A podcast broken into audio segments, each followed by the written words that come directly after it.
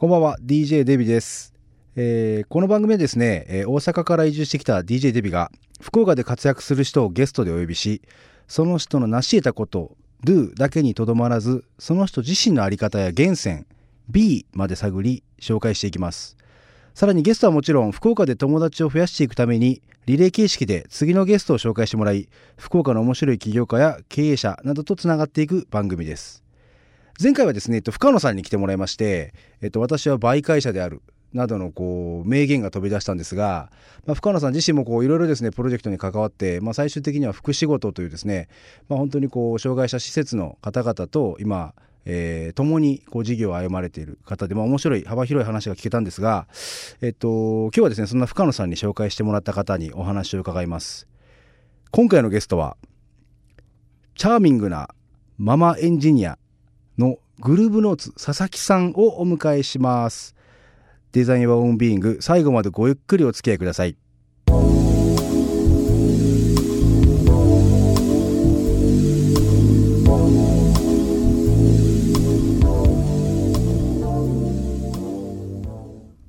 デビがお送りしています。デザイン Your Own Being 本日のゲストはグルーブノーツ佐々木久美子さんですよろしくお願いしますよろしくお願いします。どうもよろしくお願いします。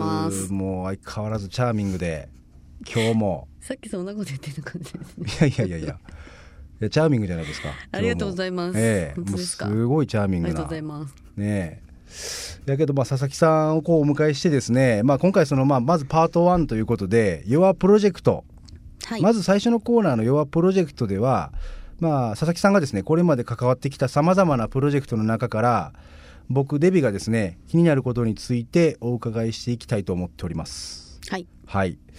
でですね、えっと、まあ、事前に佐々木さんにこう、いろいろこう、今まで何されてこられたんですか？みたいなのは、まあ、触らせてもらっていてですね、まあ、正直ちょっと面白すぎて、もう、ベタベタ触りたいんですよ。もう今までの人生。もうちょっと手垢で汚したいぐらいの 感じなんですけど、やっぱちょっと時間がね、はい。区切られている関係もあって、はいまあ、あのちょっとフォーカスしたいなっていうのはやっぱりこうグループノートを立ち上げたところなんですが、まあ、やっぱりねこう何が面白かったって、ね、西鉄のバスのシステムはい。やられたんですよね構はい。築されたんですよね。そのチャーミングな顔をして はい。あねりがとうございます。いや本当に、ね、こう皆さんにちょっと写真見したいんですけども本当にチャーミングなんですよありがとうございね。ます。ねもうでまあそういう話もちょっといろいろ聞きたいなとかはい。あるんですけど、ちょっとここはぐっとこらえて、はい。グループノーツのはい。話ちょっと聞かせてもらえればなとはい。わかりました。思います。はい。で、えっと、グループノーツはまあ要は何をしているのか何屋さんですかみたいなところをちょっと聞きたいんですが、はい。ちょっと難しいところもあると思うので、そうですね。ちょっとまあちょっと止め止めつつ止めつつ。聞いていければと思うんですけど、じゃあグループノーツはちなみにこう何屋さんっていう、ざっくり言うと IT 企業ですけれども、はいえっと、まあ、私たちはテックカンパニーといってあの技術を、えっと、問題を解決するために使うための、まあ、集団というかはい IT で、えっと、社会の課題を解決していくというはい。会社でして、はいはい、えーサービスとしては、えーはい。つい最近あのちょっといろいろ話題にしていただいているはい。んですけれどもあの人工知能のはいはい。中に機械学習というですねあの仕組みがありましてはい。その機械学習を、えープログラミングせずにはい。簡単に利用ができるというサービスが今とてもあの人気があるというかはいはいはい使っていただいててそれをプラットフォーム化してるんですね。はい通常だと、うん。えっとまあ某大手機のあはいの人工知能のか、あのよく聞くはい。あの人の名前のやつがあるんですけれども、はいはいはいはい。そういうものを使おうとするとあのプログラミングがどうしても必要なんですね。えええプログラミングというのはあのやっぱり技術者し技術者と言われるはいプログラマーと言われる人間たちがやる人たちがやるんですけれども、はい私たちはそこすらもしなくていい製品を出してるんですね。要はちょっと止めていいですか、はいあのごめんなさい。2割ぐらいしか僕分かってないですね。なんかねえっとなんて言ったらいいのかな。要はあれですよね。その、まあ、テックってちょっとかっこいい言い方されてましたけど、はい。IT 技術を使ってそのいろんな企業さんの課題を解決していますと。そうそうそうですね。いうことですよね。はい。でその IT 技術というのが自動学習じ機械学機習とかはい。を使ったはい。ものであると。そうです。はあはあ。だから。なんか具体的な事例なんかを聞ければなと思うんですけど事例その事例ははい。えっと損保ジャパンさん。社名大丈夫です大丈夫です。これあもう発表されてる発表されていはい。る損保ジャパンさんが大手ですねね。その構はい。損保ジャパンさんの方で、はい。えっとが事例としてあるんですけどえっとはい。普通サポートセンターというかお電話しますよね質問で。あー損保ジャパンさんの中でそうです。また自分の社事故った人が電話するところですね。はい。コールセンター。そうです、はい。そこに電話をした時に、はい。えっと例えばあい通常だとあのテキストでオペレーターの方が入力して、こう電話聞きながらね。はい。パソコンに向かって今こんなこと言われてるというっていうのをこう打ちますと。はいはいはい。じゃなくて、えっと、あらかたはい。もうや喋ってることをテキスト化自動にして。えその 事故った人が電話ししたらもうてはい。オペレーターの人が出るじゃないですか。一応出ます。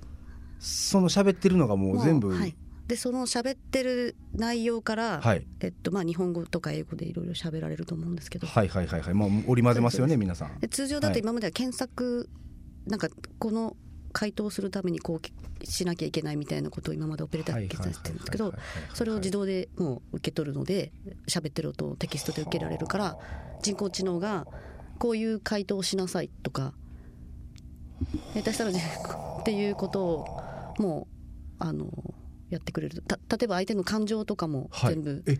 自然言語から分かるようになる感情もわかるんですか？例えばその、はい。この人のこの声のトーンは、はい。これは怒っとるとそうです「お前何したんってバケくらい」みたいな を読み取るってことですか？トーンというか多分あのた多分じゃないあの文章の中から分かるんですけど。あワードを引っ張ってくるんですね。そうです、はい、お前こらとか何しとんじゃねボケみたいなのを。こういう感情がこういう時はこういう言い方なんじゃないかとかみたいなことっていうのは人工知能というかじゃあ逆にこうめちゃくちゃ怒ってるトーンでものすごい丁寧な言葉やったら怒ってるかわからないでかもすねしれないですね。可能性はありますね。はい。あなた何してるんですかみたいな。あ今の怒ってるな。難しいですね。でも多分そその音けどそういうのを拾う。はいそのうちそれもこう拾ってくるようにはなってくると思います。ね。拾い出すんですね。はい。機械学習ですからね。ね。はい。えじゃあそのごめんなさいオペレーターの方ははい。むちゃくちゃ楽ですね。だから回答ははい。その、もうすぐに調べる時間で待たせなくてもいいのですぐ人工知能はこういうふうに回答しなさいじゃないですけど。じゃあこういうことだと彼が聞いてるのはこういうことだと思うとかっていうはいことが出てくはいはい。るので、あもうじゃあその人の言葉尻からこの人のまあ心理描写もそうですし、はい。言いたいこともそうですし、全部この AI と言われはい。るものが拾ってくれてはい。でオペレーターはそれをただ言うだけそうですね、まあ、ただ言うだけというかその人間がちゃんと伝えないといけないところも大事なところ、最終感情も入れて、そうですね。ね、はい。いきなりそれは機械音で棒読みで来られたらね怒ってる人ももっと怒りますもんね。はい。だからもう本当に人間がちゃんとやらないと丁寧にやらなきゃいけないところは人間がするというところです、ね。というシステムを導入されたわけですね。でそのそうですね。あとその考える部分ですねあの人工はあ。あの機械学習をするところですね。いこういう質問が質問っていっぱい飛んでくるんで、はいはいその質。問の種類でどんどんどんどんもう毎日毎毎秒飛んでくるタイミングで常に勉強するんで。はあなるほどなるほど、すごいな。もうなんかちょっとよくわからない世界ですね はあなるほど。例えばじゃあそういうこうえ機械学習っていうのはえまあ損保ジャパンさんもそうですしどういうシーンで使われるんですか？あとは医療系だとか医療で、えっと、この人は今までこがん患者さんなんですけれども、はい。こういう治療とこういう治療とこういう治療をしてきてはい。こういう病気もあるけれどもはい。もしかしたら今までこの治療法は効かなかったけど新たにこの治療法が効くのではないかっていう予測を人間の目線では見れないところを機械学習は、えっと、いろんな要素から、えっと、見る見ることができるのでもしかしたらこの治療法がいいかもしれないっていう提案をしてくれるという。なるほど。決定は人間ですけれどもはい。なるほど。ちょっともう聞きたいことが多すぎて。あ触るとこ間違えたかなと思うんですけど。やけどまあ下手したら人間の必要性なんかをちょっと今なんか考えるきっかけにもなるんかなみたいな感じはありますけどね、まあ人間ができる価値もあると思うんですけどなるほど。まあまあねこのプロジェクトじゃなくてまだまだこうお伺いしたいこと本当いっぱいあるんですけど ちょっと時間がはい。押してきてるということもああるのでまあ DJ デビューがお送りするこのデザイン用オンビング本日のゲストは佐々木さんなんですが、まあ、パート2でですねいろいろお話を伺っていきたいというふうに思いますので、はい。一旦パート1終了ということになります。はい。はい。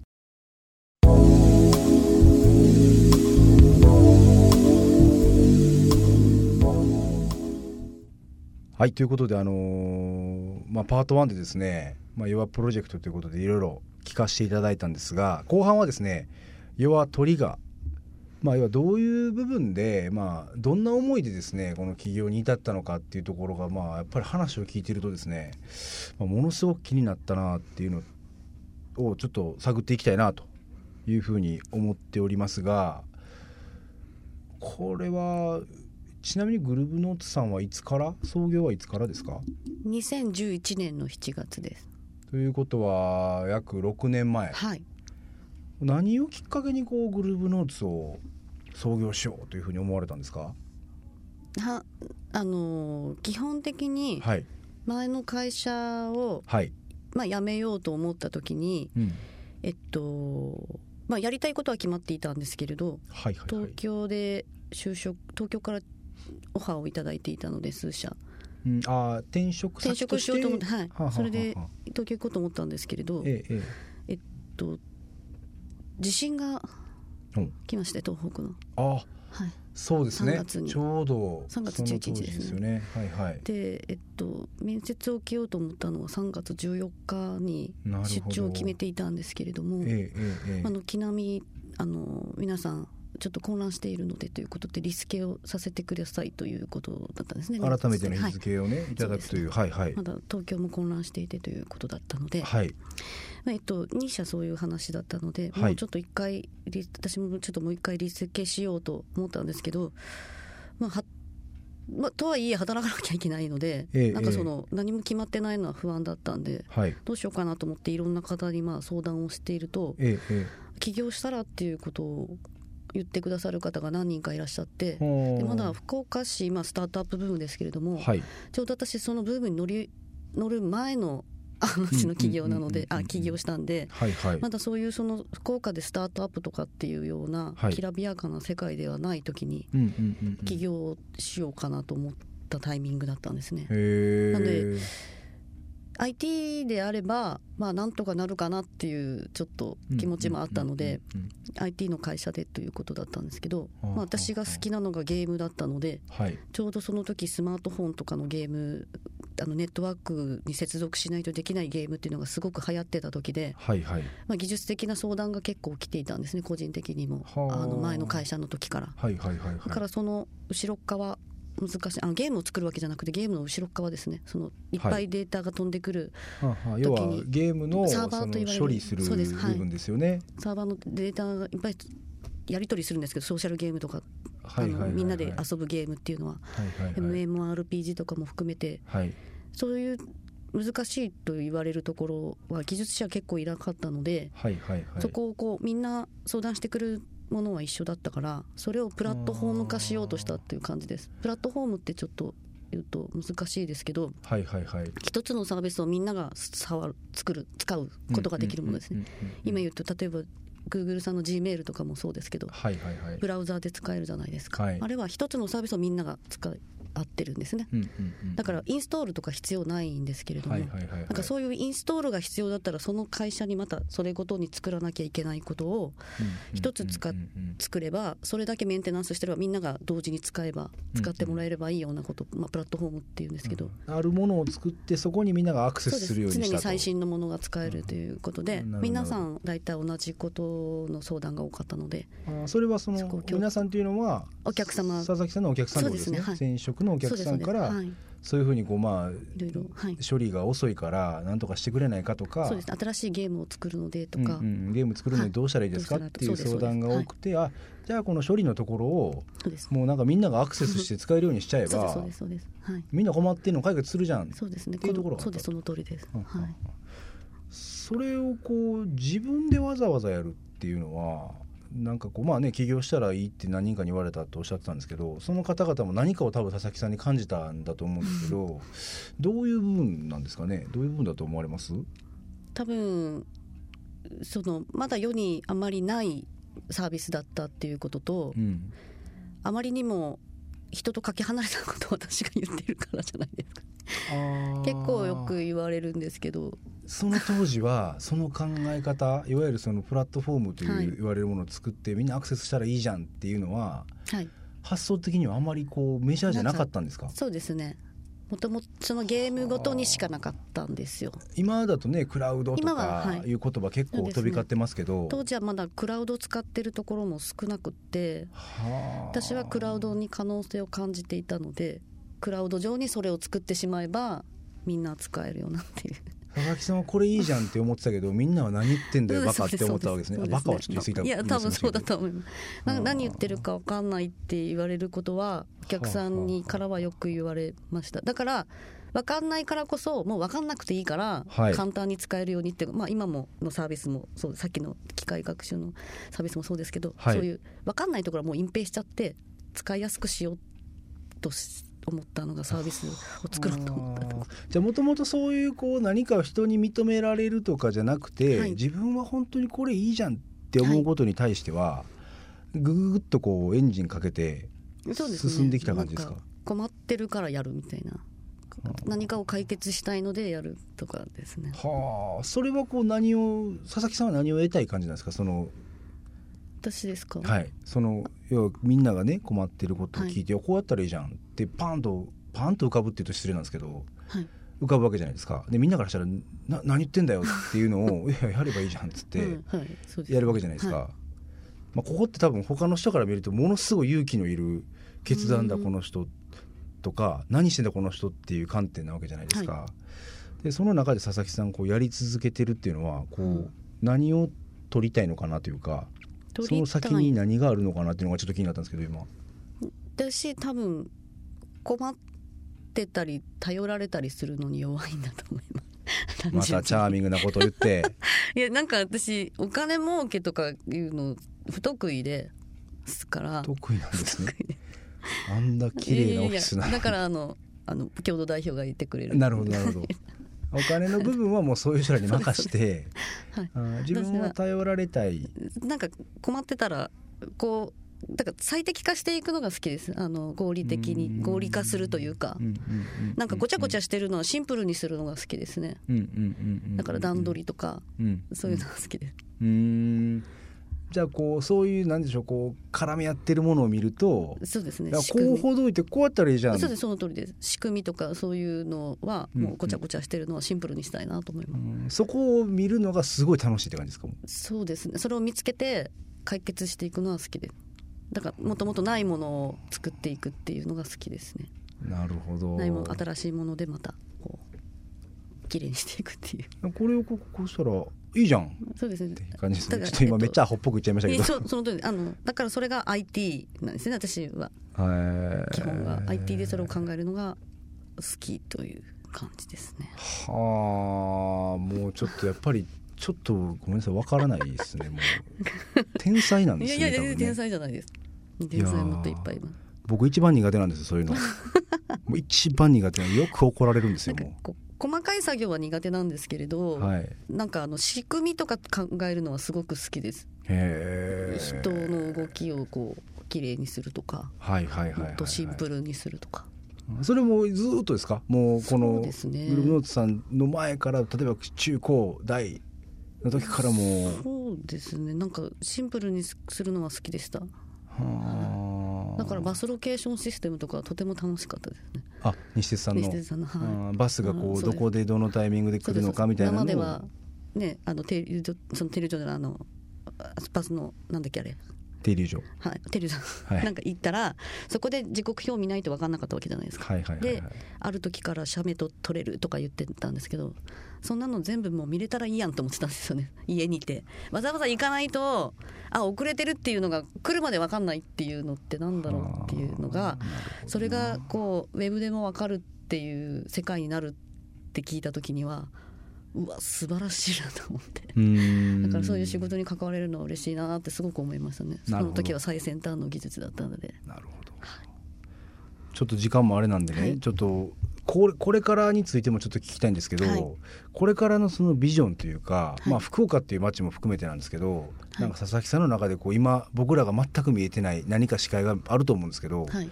なんかその辺ちょっと一部見せてほしいなっていうちょっと希望があるんですけどどうどうですかねこれからのビジョン。ビジョンそうですねえっとまあいろんな今機械学習の話もさっきしましたけどパラダイムシフトの真っ只中なのかなと思っていて人類は。でいろんな仕組みが、まあ、そういうこう IT によって変わっていってるけれども、はい実は割と日本ってその仕組みを変えれないままいたりする国であると思ってるんですね確かに。そういうシーンあるかもしれないですね。海外に行くと結構シンプルにやろうってするところはあるんですけど、うんやっぱり細かいことがあの細かい配慮ができる国なので日本っていうのは、んんん。まあ、そういうところあると思うんですけどでもそれがやっぱ複雑化しているのでええ。なんかちょっとギスギスしたところも多くなりつつあるのかなっていう、はいはいはい。子育てもそうですけれども、うん。まあ、そういうところをもっとそのあるべき姿というか人と人とのとかその IT がやれるところは IT でやるんだけど、うん。本当にその人間が求めなきゃいけないもの例えば両親だったり、うん両親ってはいい心ですね。はい。とか相手の思いやりだったりとか、うん。なんかもっと大きく捉える心の余裕だったりっていうのがあの必要だなとちょっと思っていて。ほう。だから IT むずめんどくさいとか IT が全部やればいいっていう。でも人間は人間らしいところを残しながら、うんそこが人間の大事な価値なのかなっていう、うんだから子供を育てることもそうだし、はいはいはいはい。社員育てるとかなんか部下育てるとか後輩育てるとかなんかいろいろあると思うんですけど、うんうんうんうん生徒育てるとかうんなんかそういうところっていうのは IT にはできないところなのでなるほど。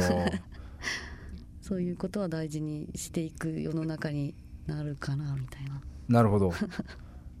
まあ IT ができる部分、はいもっと増やしていける IT の拡大できる部分はいと人間がもっと人間の価値をもっと最大化できる部分。はいこの辺がしっかり両立して回れば、もっとこう本来人間あるべき姿につながれるんじゃないかということですね。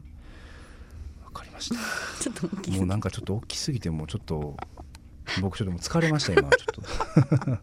いやいやけどすごいね本質的な大事な話だと思いますね、まあやっぱりこう佐々木さんの話を聞いてるとまあ本当に多分なんかあれでしょうねこう先が見えない何か複雑なものをこう本当にほどいてほどいてこうシンプルにしていくこの瞬間を生きがいにしてなんかやられてるんだなっていうのとなんかそれが今これから先の話をするともっと社会課題とかはい。なんか社会社会のビジョンみたいなところを多分捉まえてらっしゃるんだなっていうふうに今感じてて、はい。まあ本当に多分僕なんかがもうお呼びもつかないようなことをこれから多分もう3年5年ではいやっていかれるんだろうなっていうのが今のなんか話を聞いてて。はい。やれたらだいいな。だからグーループのグループノーツ創業したんやなっていうのが なんかもうふんわり分かりました。あ。りがとうございます。はい、ということでちょっと時間の関係もあるんですが、はい。パート2ちょっとこれにて終了とさせていただきたいと思います。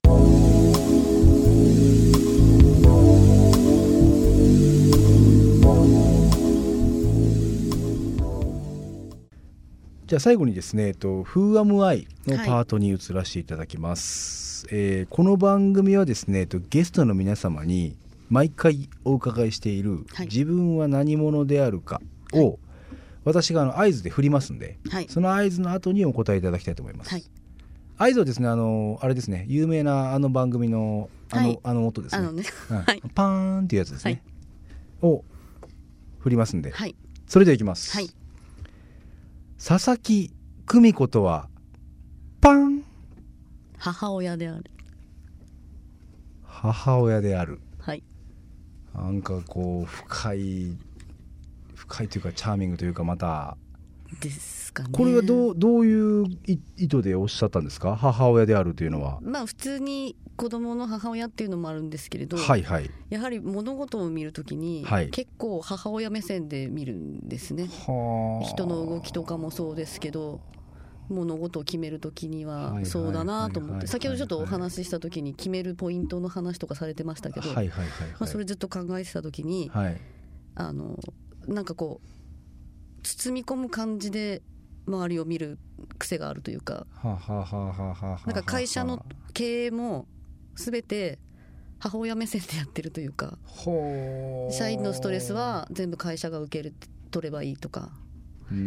決めることは全部どちらかというとはあの自分の子供に対するこう愛情的なことがすごく強いので判断する時は。なるほど。なので母親というか。だからもしかしたらあのおかんって母こ性みたいな感じでね。うこれこういうふうにしたらいいやんってよく言いますもんね。はい。これか大阪のおかんだけかもしれないですけど。ええあんたこれこういうこうこうこういうふうにした方がいいやんほらうんあんたこうしいやっていうそのはいナビゲートってええやんええやんみたいなのええやんってしますもんね。それがもう西鉄のバスであり もう機械学習でありもう社会課題までいってるわけですよね。はい。そのなんか子供とかはい将来自分たちがいなくなっても、はい。そのより良い世の中を、うんうん。こあの私が死んだ後も残した子供たちに生きてほしいなっていう気持ちとか、まあ、部下もそうですけど部家族部下の家族の子供に対しても思うんではあ。だからこうきちんと会社をあの経営しなければいけないというかはい恥ずかしくないとか子供がが胸をお父さんがここの会社に行ってるとか自慢ができることとかうん。お母さんはこういうことをしてるって子供が自慢してくれることとか含めて結構トータルでいろんなもうあの複雑に考えているようで実はそういうところが決断とか決めるポイントなので。なんかもうまあ全部つながりましたけどなるほど。だからといって私はそんな優しい性格だったりとかそういうわけではなくて考えるポイントっていうところですね。いやいやいやいやけど絶対そこには愛と優しさはあるんですよね。なんかもう今もうそれはだかからもう範囲は関係ないんですよ、ね。はい。子供だけじゃなくてもいろんな範囲までね。愛と優しさでできてるわけですね。あどうですかね。なんか地球規模で考えます。ですよね。もうなんねか温暖化の話とかも勝手に心配になったりとか。なね、い。やそうだそうでしょうね。はい、どうしたらいいんだろうとか。だからできることからやらなきゃいけないっていう発想ですね。僕ちょっと給料低いんですけど ちょっとその辺も、ですね。なんかはい。もしかしたら、はい。ね。ちょっと母親的に援助していただければ。まあ残念ながらお金がないです あお金はそうかお金はね、さっき言ってましたね。なるほど。はい。そういう感覚ですね。いやいやなるほど。まあ、ということでですね、えっ、と今おかお母さん母親とはい。いただきましたけどもまあなんかこうやっぱりこうねその母親っていうところからこうやるアウトプットというか、まあ、これからやっていくことには本当にこれから、はい。あの僕も楽しみにはいありがとうございます。見させていただきたいなと思いますんで。ありがとうございます、ええ。ということでですね、えー DJ デビが、えーはい。ナビゲートしてきました、まあ、デザイン・ヨア・オン・ビーング、まあはい。ここら辺で終了とさせていただきたいんですが、あの毎回この番組ですね、はい。えっと、ゲストの方から次のゲストをはい。あの友達の輪形式ではい。ご紹介いただいておりまして、まあ、結構斬新なねやり取りなんですけど。はい。ちなみに佐々木さん今回あのご紹介いただけるのははい。どんな方ですかね？えっと福岡の大名ではいオン・ザ・ロックスというバーをやっていらっしゃるマスターのはい。矢田さんをご紹介させていただければと思います。ほうほう。簡単にオン・ザ・ロックスっていうのはどんなバーですか？えっとまあ質のいい音楽がきを聴きながら、はいはい。えっと美味しいお酒を飲める場所と。へあーとマスターの話がやっぱりすごい賢い方でええとても面い、白いし、あそうですか。いい時間を過ごせる場所です。あね。なるほど、はい、じゃあちょっとその辺はまた来週。はい、ええ、ぜひその矢田さんにですね、はい。聞いていきたいなと思います。はい、では本日のゲストは、えーチャーミングなママエンジニアはい、佐々木久美子さんをお迎えしました。はい、ありがとうございました。ありがとう。ございました。